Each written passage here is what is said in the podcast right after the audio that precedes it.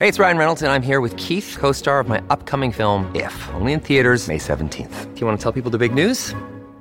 All right, I'll do it. Sign up now and you'll get unlimited for $15 a month in six months of Paramount Plus Essential Plan on us. Mintmobile.com slash switch. Upfront payment of $45 equivalent to $15 per month. Unlimited over 40 gigabytes per month. Face lower speeds. Videos at 480p. Active Mint customers by 531.24 get six months of Paramount Plus Essential Plan. Auto renews after six months. Offer ends May 31st, 2024. Separate Paramount Plus registration required. Terms and conditions apply if rated PG. Another day is here and you're ready for it. What to wear? Check. Breakfast, lunch, and dinner? Check.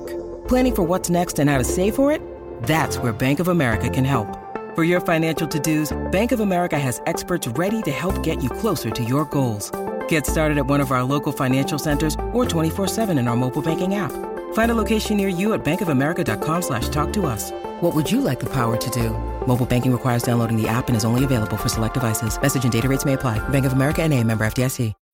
When you need mealtime inspiration, it's worth shopping Kroger, where you'll find over 30,000 mouth-watering choices that excite your inner foodie. And no matter what tasty choice you make, you'll enjoy our everyday low prices, plus extra ways to save, like digital coupons worth over $600 each week. You can also save up to $1 off per gallon at the pump with fuel points. More savings and more inspiring flavors make shopping Kroger worth it every time. Kroger, fresh for everyone. Fuel restrictions apply.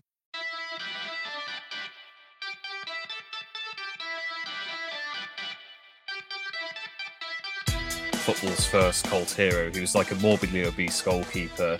There's stories about him like throwing opposition attackers into his own goal net. We are joined by AFC Finners, aka Finlay. How are we doing, mate? Very good, thank you. Thanks for having me on. It, is a pleasure, mate. And today you are going to be talking us through the FA Cup fi- the FA Cup history. Um, now, this is a, a feature that we're going to be running once a month, where we focus on a part of English football history. And because Tommy has been so intrigued as to why the FA Cup is so important in the UK and why it has so much history, we thought we'd start off here. So, um, Tommy, are you ready to talk FA Cup? Yeah, I'm ready to talk FA Cup with uh, an expert like AFC Finners. He's got a channel on YouTube. It was Rory again. It's Rory who finds the cool people on Twitter and YouTube. Um, so before we start, Finlay, do you want to tell us a little bit about your project, how people can find your videos on YouTube, and how to find you on other social media as well? Uh, yeah, okay. So, yeah, also the channel is called AFC Finners, and you can find me on YouTube. The, for the most part, we're focused on um, like sort of somewhat obscure areas of football history. Sometimes do big deals as well, but it's kind of about telling cool stories, some history of the beautiful game. A little bit like uh, you will have seen on Tifo or HITC sevens. But like we've got like a series of topics for like in terms of Italian football, I've covered um, Grande Torino, Nereo Rocco, but there's all kinds of different topics that I've covered as well as that, like um, like Dixie Dean, um, the 1978 World Cup, probably the most controversial World Cup of all time. And I also do ground hopping videos um, from time to time. So I've got um, two up at the moment, including one I when I went to Portsmouth versus Shrewsbury last week. I've got two that I'm currently working on. And yeah, I've got uh, nearly 60 videos out now. I only started back in March. But yeah, it's um, all kinds of different areas of football history, people you may or may not have heard about.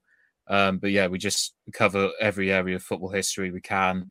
We're trying to like tell stories that people may not have heard of, so that footballing legends that get the credit they deserve can have their names enshrined in history permanently. Nice, Oh, oh, nice. and, uh, sounds- can- yeah. Oh, go on. So, so I was just yeah, so I was just gonna say. Uh, also, yeah, so you can find me on Twitter and Instagram. It's just AFC Finners. If you just search, you'll be able to find them there. But yeah, just search AFC Finners, YouTube, Twitter, Instagram. You'll be able to find me easily. So I just forgot to add that on the end. It's all right. Beautiful. That sounds right up our street. I think we we have done a few kind of documentary type things in our first series. I don't know about you, Tommy, but I really enjoyed them. So I think we're excited to kind of do a bit more of it this year. Um, so are we ready to go? Let's do FA Cup history. I'm ready to Yeah. roll. So this was pretty fun because when we had our first talk and we kind of uh, talked about the possibility of having like a regular feature on the show, we could cover different areas of English history or general football history with Finlay. it kind of came natural to start with the FA Cup. So I'm going to ask you right off the bat, Finlay, why is the FA Cup the first thing that came to our mind? Why is every football, football fan aware of the history of this cup and of how much importance it has in English football? Okay, so basically, I think in a lot of the top European leagues, the kind of domestic cup competitions like the Coppa Italia, DFB Pokal, Copa del Rey certainly do matter if teams win them. But I think there's something something special about winning the FA Cup, and I think a big part of it comes from the fact it is the oldest cup competition in the world. So it was founded in 1871 before any other cup competition. So it was kind of um, the cup that like created football as we know it. Um, and like the phrase "the magic of the FA Cup" it is very cliche, but at the same time, it is very true. There's just like the FA Cup has just generated so many amazing stories that we'll be able to cover, and like like underdog stories and kind of r- romantic runs, and like the, the the, story, the political um, stories behind it as well, in terms of how it was founded and how like it led to the dawn of professionalism in football are just really interesting. And I don't think there's a tournament other than perhaps the World Cup that's had such huge impact on football as we know it. Even the Champions League, it certainly has changed football a lot. But I think it was the FA Cup that really turned football from just a game that people play for the fun of it into the institution that we know. And just to give a little bit of context, because when we think about 1871, uh, none of us were alive. None of you listeners were alive, most likely. And if you are, congratulations for making it this far. Um, but just to give a little bit of context, so in 1870, 1871, the Franco Prussian War was underway countries like Ireland and Poland didn't really exist. They were under, respectively, the former United Kingdom of England and Ireland, and Poland were under the Russian Empire.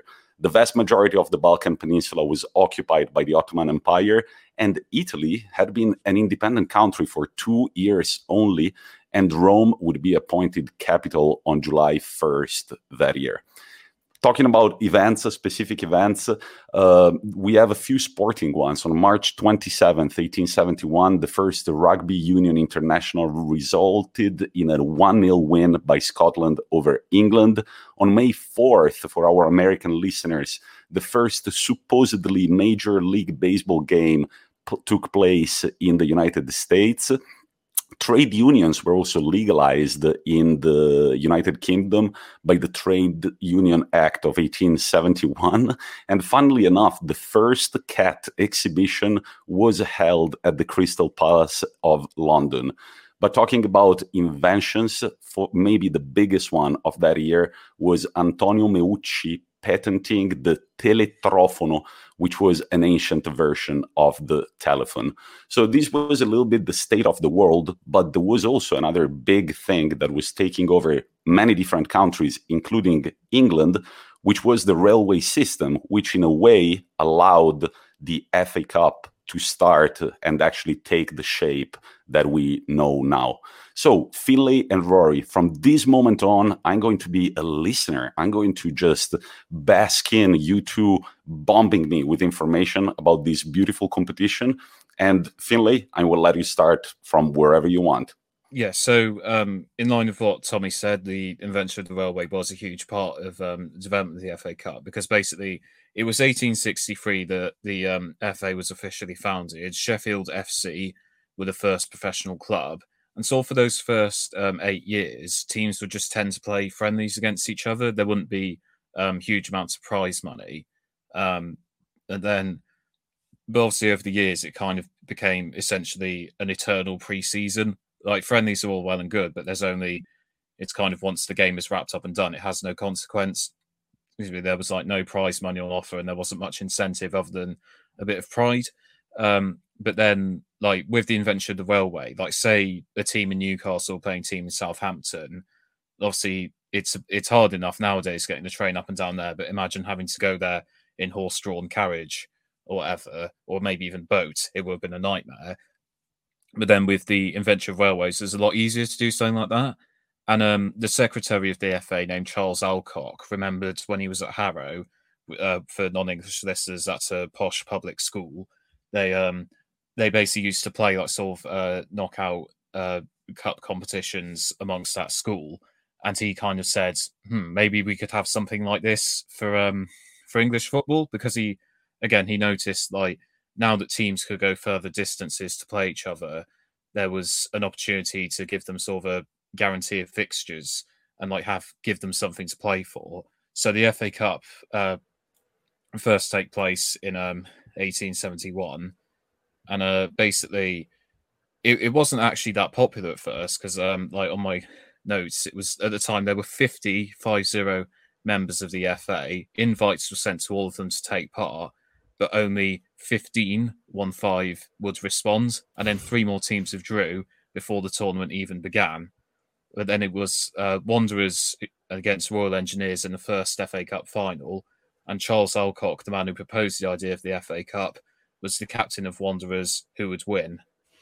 Now the the original teams they were majority made up of private schools, as you mentioned. Um, yeah. when when was it that the working classes started to come into the game? Because I think there was an image of the game where it was middle class, and then it suddenly kind of changed to working class. When and how did that happen? So basically, the first significant step in that was when uh, Blackburn Rovers reached the final in 1882 because they were the uh, first like team that weren't like related to anything like that, uh, like reaching a final. Um, but the, but they had also but basically there was another team in Blackburn called Blackburn Olympic. But the thing is, with like all these public school teams, they all worked as like lawyers or bankers or very well paid jobs, and so they could they could easily go from London to another city to play a game and not have to worry about um, losing out. But um, if but like teams like Blackburn Olympic all worked in factories, so if they had to take a day out of work to go and play a football game, they would lose a lot of money.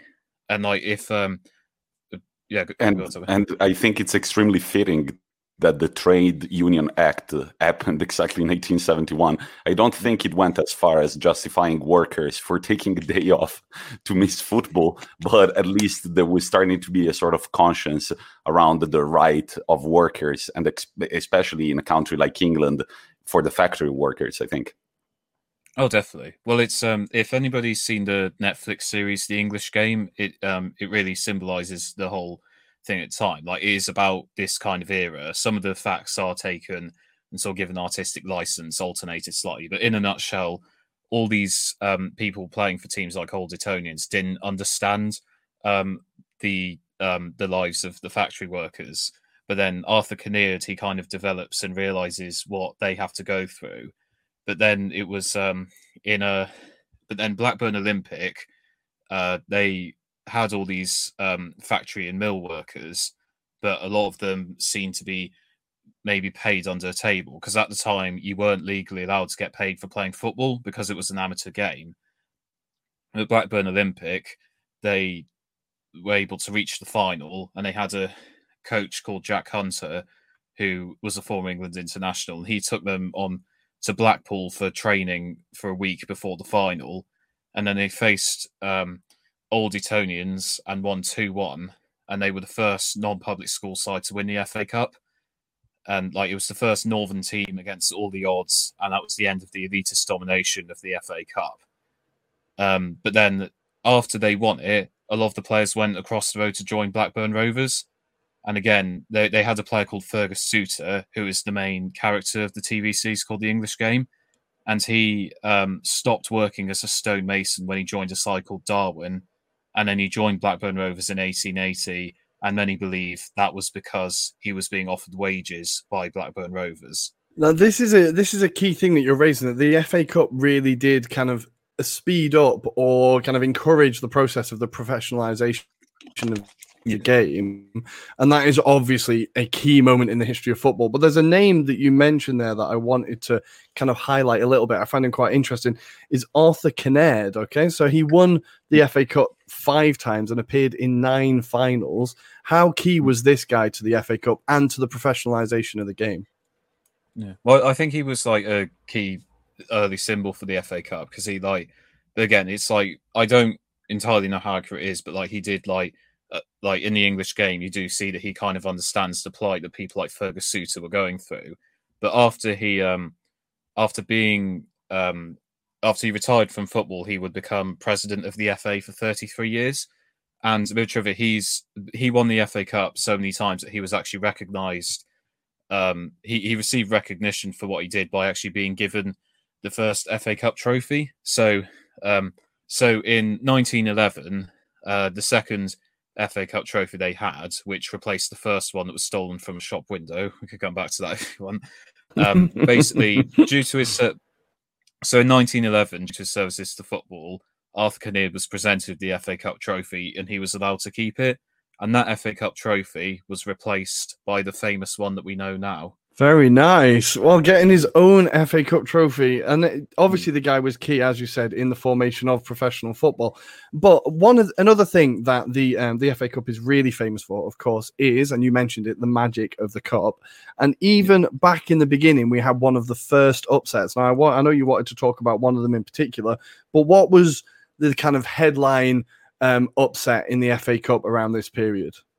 Okay, so so one of the um, first major ones was um, the Notts County when they won the FA Cup because they won it um, as a third division side, and um, uh, that was in 1894. They beat Bolton Wanderers in the final. Of their players got a hat trick, and like that was that that was kind of after it had really opened up because after um, that Blackburn Olympic victory mentions, like loads of teams started to get their name on the trophy. So Aston Villa, West Brom, Preston North End, um, all all got all won the trophy for the first time in the 1880s, and like, and then it was yeah, Notts County won as the third division side, which proved there could be big cup shops, uh, shock, sorry. And then seven years later, Tottenham Hotspur, who at the time were a non-league team, were able to win the FA Cup in 1901, which is probably the most the, the last the trophy they've won.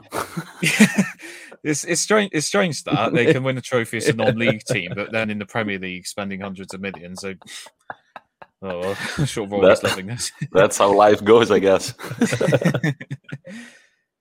um, but yeah, th- those were like the first initial shocks, but I think they really coincided with the dawn of professionalism because players were able to like because eh, like players who had talent but also had to combine their lives with um like work like it didn't have to be they based their lives around the like the factories anymore they could focus on the game. But um, going back to the professionalism the really significant um thing that happened around like uh, the mid 1880s um basically in 1884 preston knocked out a london based side called upton park. No relation to west ham but that's where they were based. And upton park basically complained saying that Preston players are being paid, so they almost had been cheated. And then a lot of, um, and then a lot of clubs joined in their anger, and thirty over thirty of them said, "Right, we're going to make our own FA where we can be paid to play football." And then eventually, the FA said, "All right, we'll let you be paid." It's kind of like it's a little bit like what happened in rugby if they found a solution that worked for everyone but in because there could have been easily a case of like a different form of football existed, like there's rugby league and rugby union, but thankfully they sorted out and we have football as we know it. Um, but if those sides had um, gone and made their own FA, heaven knows what football would be like today. Okay, so you mentioned again that the FA Cup wasn't always that popular. When was the moment when it became hugely popular? Now, I, th- I think for me, when I was researching, the first final at Wembley seemed like a real kind of um, turning point for the cup. Had it always been popular, or, or was that the moment it really took off? That that was certainly um, a watershed moment, but I wouldn't say like the FA Cup didn't have a lot of popularity before then because you have to think like that was the showpiece event of like that that was like the World Cup final back then because there wasn't mm-hmm. like anything there wasn't anything that even came close. It was either FA Cup or friendlies. Um, like they often like before then, the FA Cup final was hosted in uh, Chris, not not Selhurst Park, but a stadium called Crystal Palace.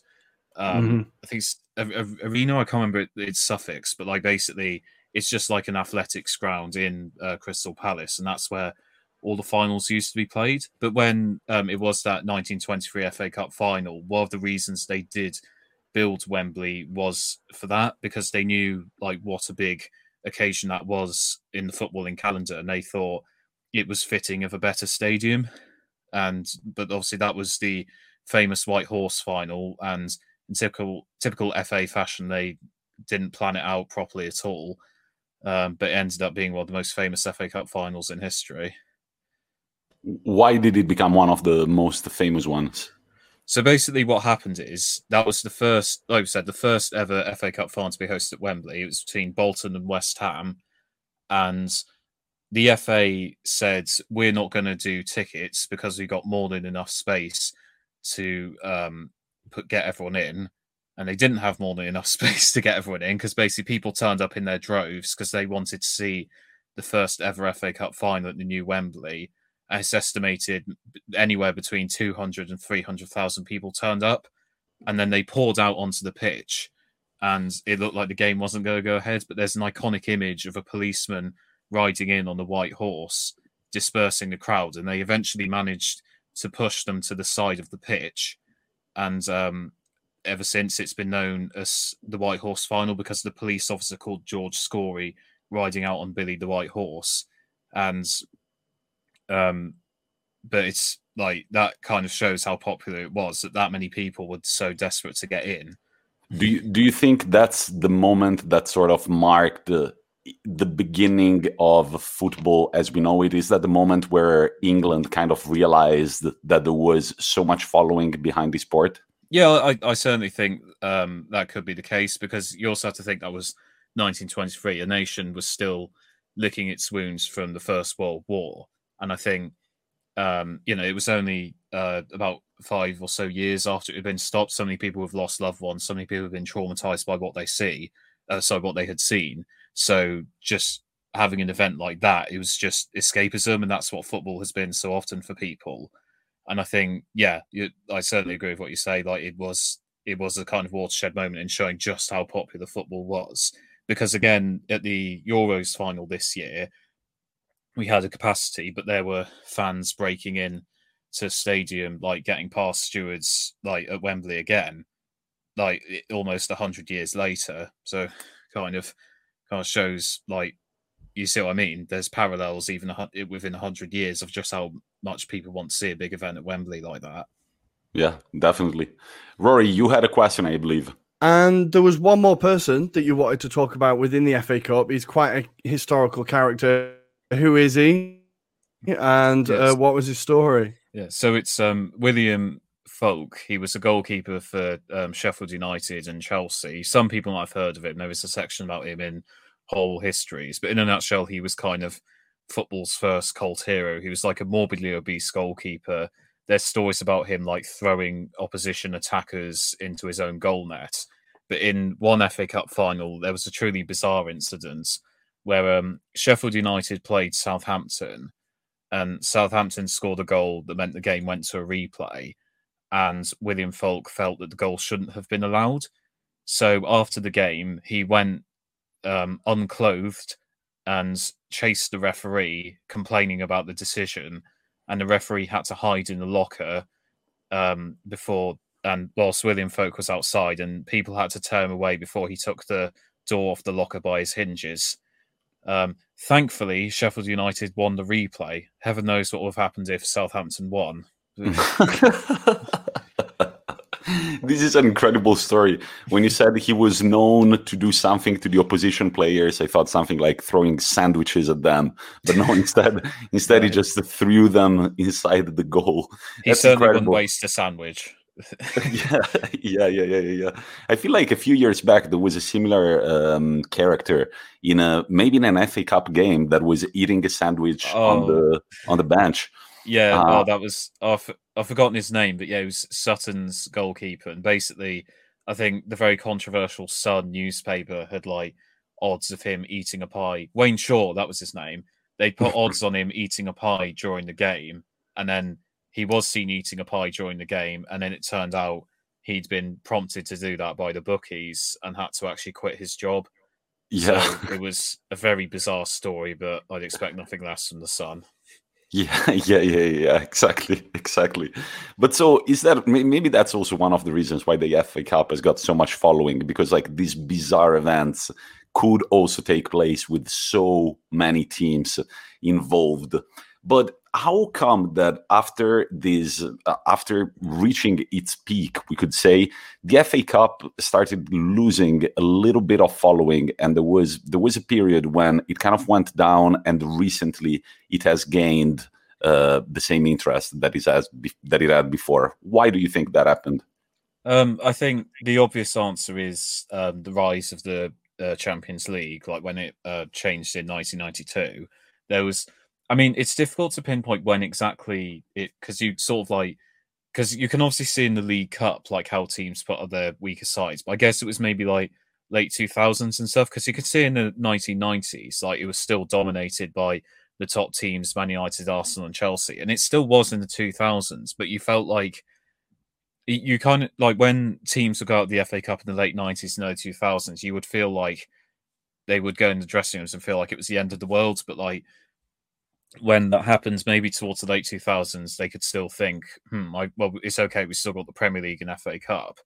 But I also, I, I think it there's it's kind of a double edged thing because there is that aspect of you look at Arteta, you think people will look at the FA Cup and think, well, if we win that, um, it can keep me in the job. But then you look at the other side, Louis Van Gaal, he won the FA Cup and still got sacked.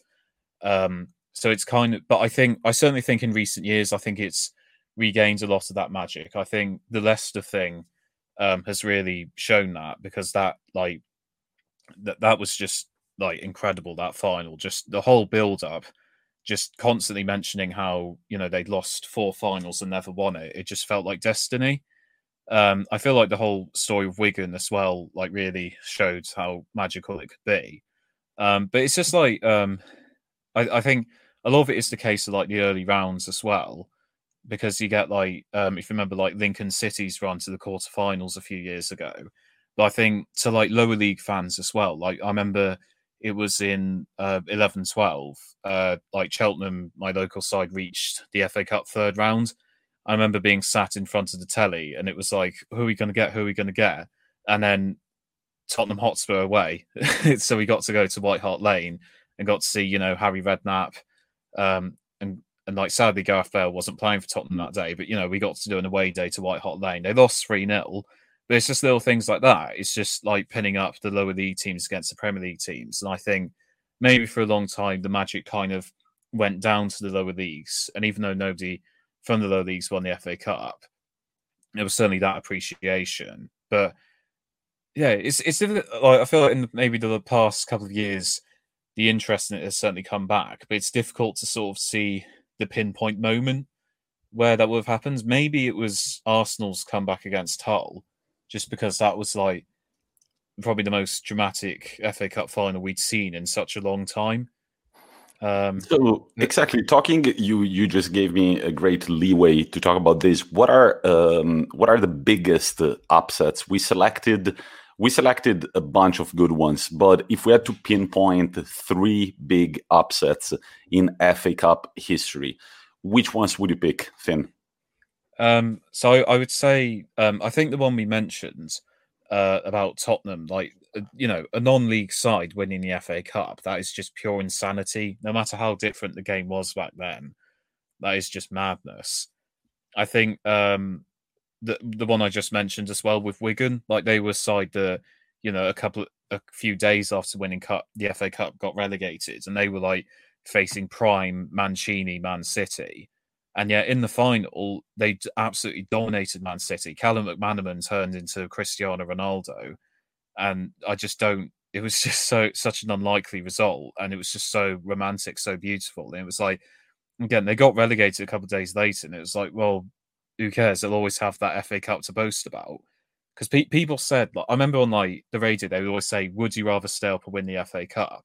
But it's like at the end of the day, Wigan are in like League One now, but they can always say they won that FA Cup. If they stayed up, they might have just got relegated next season.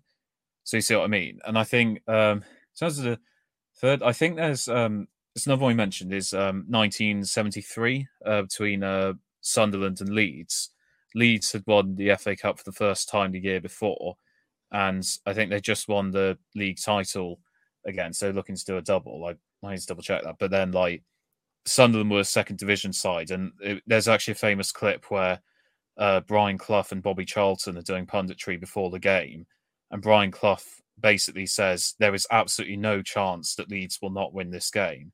Bearing in mind his contempt for Leeds, that was quite a strong thing for him to say. But then Bobby Charlton said, I don't know, Brian. I think Sunderland have a chance. And then Sunderland won 1 0, and their goalkeeper, Jimmy Montgomery, made the best double save you'll probably ever see. Yeah, I, I, will have to, I will have to look that up. But uh, besides these standard games, it wouldn't be football without Arsenal blowing it, and we we actually have two games lost by Arsenal in the final. One in the 1932-1933 season, two 0 uh, loss against Walsall. Um, in the third division of the northern section, which just sounds like very, very low.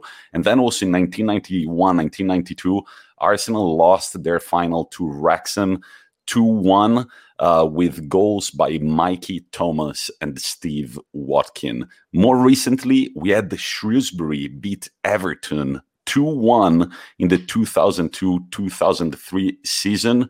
And um, and I guess these are some of the biggest ones. Even Wigan uh, beating Man City in 2012, 2013, um, as you as you as you just mentioned. So quite a few upsets in the final. So it's a tournament that really like pushes people's expectations until the end.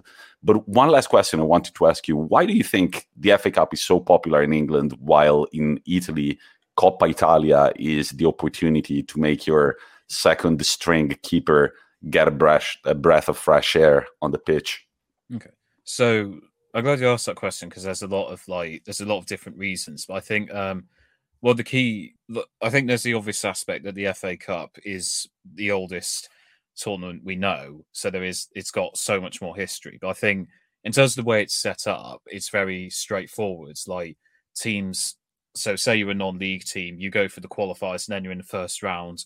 You could beat a League Two team, then you're up against the famous Championship team um, it's just the way it's set up means there will be those giant cup draws. Like you can get something like Man City playing Cheltenham in the FA Cup this season, or Marine against Tottenham.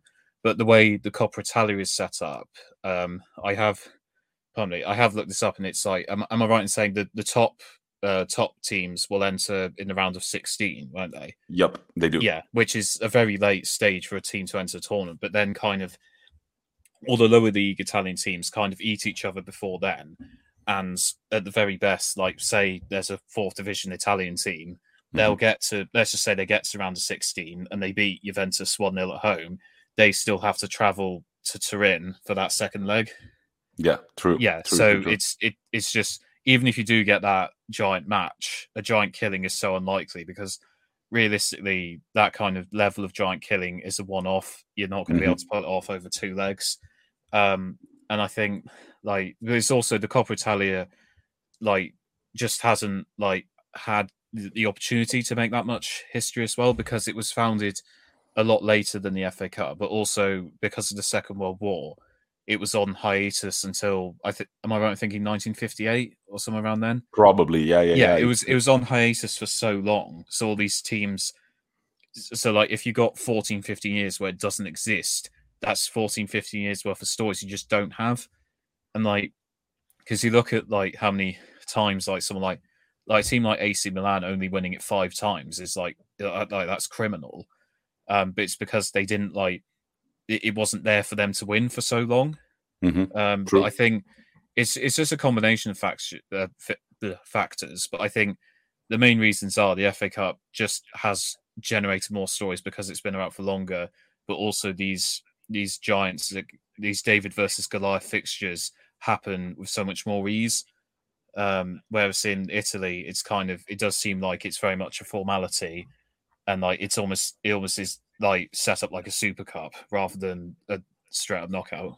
So, yeah, I, I agree with you. No, and the thing is that uh, you you you said it right. Um, you might also meet so a lower league team in England might meet Manchester City in the week that they've played a Premier League game and maybe a Champions League game. But and so in Italian they would talk about uh, fixture congestion. But in my opinion, if uh, let's say Walsall play Manchester City, it's only fair that they have the advantage of playing less games, and so it makes it it, it makes the magic possible. And uh, I agree with you. Alessandria uh, had an incredible run a few years ago. They they did get a point, I believe, against AC Milan, but then they couldn't overturn the second leg. So yeah, I agree with you. FA Cup definitely gives more room for magic to happen. Rory, is there anything that you would like to add before we say goodbye to our good friend Finn? I just feel I need to stick up for Arsenal. We are the record winners of this competition. I knew but, say that. Yeah, but within that, that does mean I think I was looking through the upsets, and I think we have been a victim of the most giant killings as well. So you know, you win some, you lose some. Um, there was we lost to York as well, Wrexham, Walsall. So we've done it a few times. We are quite good at shooting ourselves in the foot. Um, but no, I think that's it. That was great. I really enjoyed that history lesson and hearing that the history of the FA Cup is always fascinating. Um, so thank you, uh, Finlay, for coming on. Uh, Tommy, anything else you want to ask before we finish? No, Finn, weren't you at an FA Cup game this very week? No. Oh, it was, no, it was... The, the, the, FA Cup is in very early rounds at the moment, so it's like non-league teams. Oh no, oh, right. I was at the I was at the League Cup. Oh right, right, right, right. You were actually, in the League um, some yeah, something that uh, is going to make you very jealous. I have actually had the fortune of going to two FA Cup finals because, wow. in a nutshell, I had um, a family member who worked uh, for a charity that was closely affiliated with the FA, and as a result, he got tickets um, for matches at Wembley. And I was like, he always knew it was my dream to go to an FA Cup final. So I was at um, 2016 Man United versus Crystal Palace and 2018 Man United versus Chelsea and when um, Lingard hit that volley, like we were with the Crystal Palace fans, and there was complete silence, and you could just hear me go, "Oh my!" when he hit it, and then the enormous cheer as it hit the net. Moment I'll never that, forget. But that means you got to see the Pardew dance live, right? You I didn't see it. doing I, the I dance on the line. Until, I didn't find out about it until I got home. It was annoying because he was oh. clearly in my eyesight, but I think I was just standing there like at the volley, I think I would have had a heart attack if I'd seen the dance. oh. Brilliant. I can Brilliant. say it was there, but I didn't see it, as Wenger would say. so, just to wrap this up, FA Cup favorites, is it even a thing? Is it possible to call the favorite of the FA Cup so early in the season, or is it just madness? Is it just like shooting at the stars? When I do my um, Premier League predictions, I do predict who will win all the other competitions, and I do feel like it is written in the stars for Chelsea because mm. for like growing up, they had such a affinity with the FA Cup. They completely dominated it, and I think they've obviously lost the final for the past few se- past two seasons. I do feel like um, it will be like there's a very good chance for them to kind of avenge their demons because a lot of the members of their squad won't have experienced the FA Cup glory they previously had. So I feel like it, they they they probably have the best chance of lifting it, it come May. Right, Chelsea fans with a lot of hope this season. Thank you very much, Finlay. If you enjoyed this, you can be back once a month. We can pick other topics to discuss, other topics related to the history of football. But listeners, if you've got any topic that you would like uh, some light to be shed on, please contact us, DM us, slide into our DMs, send us an email, and we will try to listen to your request and make it happen. Finlay, anything to say to our listeners? Um, yeah, well, thank thank you for taking time to listen to my guest slot. Um, it's been a pleasure to be on, and yeah, if you like what you heard today, I've got so many more footballing stories that you can find on my channel. Yeah, just search AFC Finners on YouTube. You'll find over fifty stories, and I'm adding weekly. I try to do between two or three videos a week. We've mostly got football history, but like I said at the start of the video, there's um, a couple of ground hopping videos I'll be adding on there as well. And if you're a fan of TIFO or HITC sevens, I think you'll really like my channel. And yeah, it's been growing really well recently, and every sub is welcome. I'd love to interact with people. I hope you can enjoy my stories. And yeah, I'd love to dive. I, I love diving through the history of the beautiful game. There'll be plenty more videos to come in the future. I hope to see you on the channel.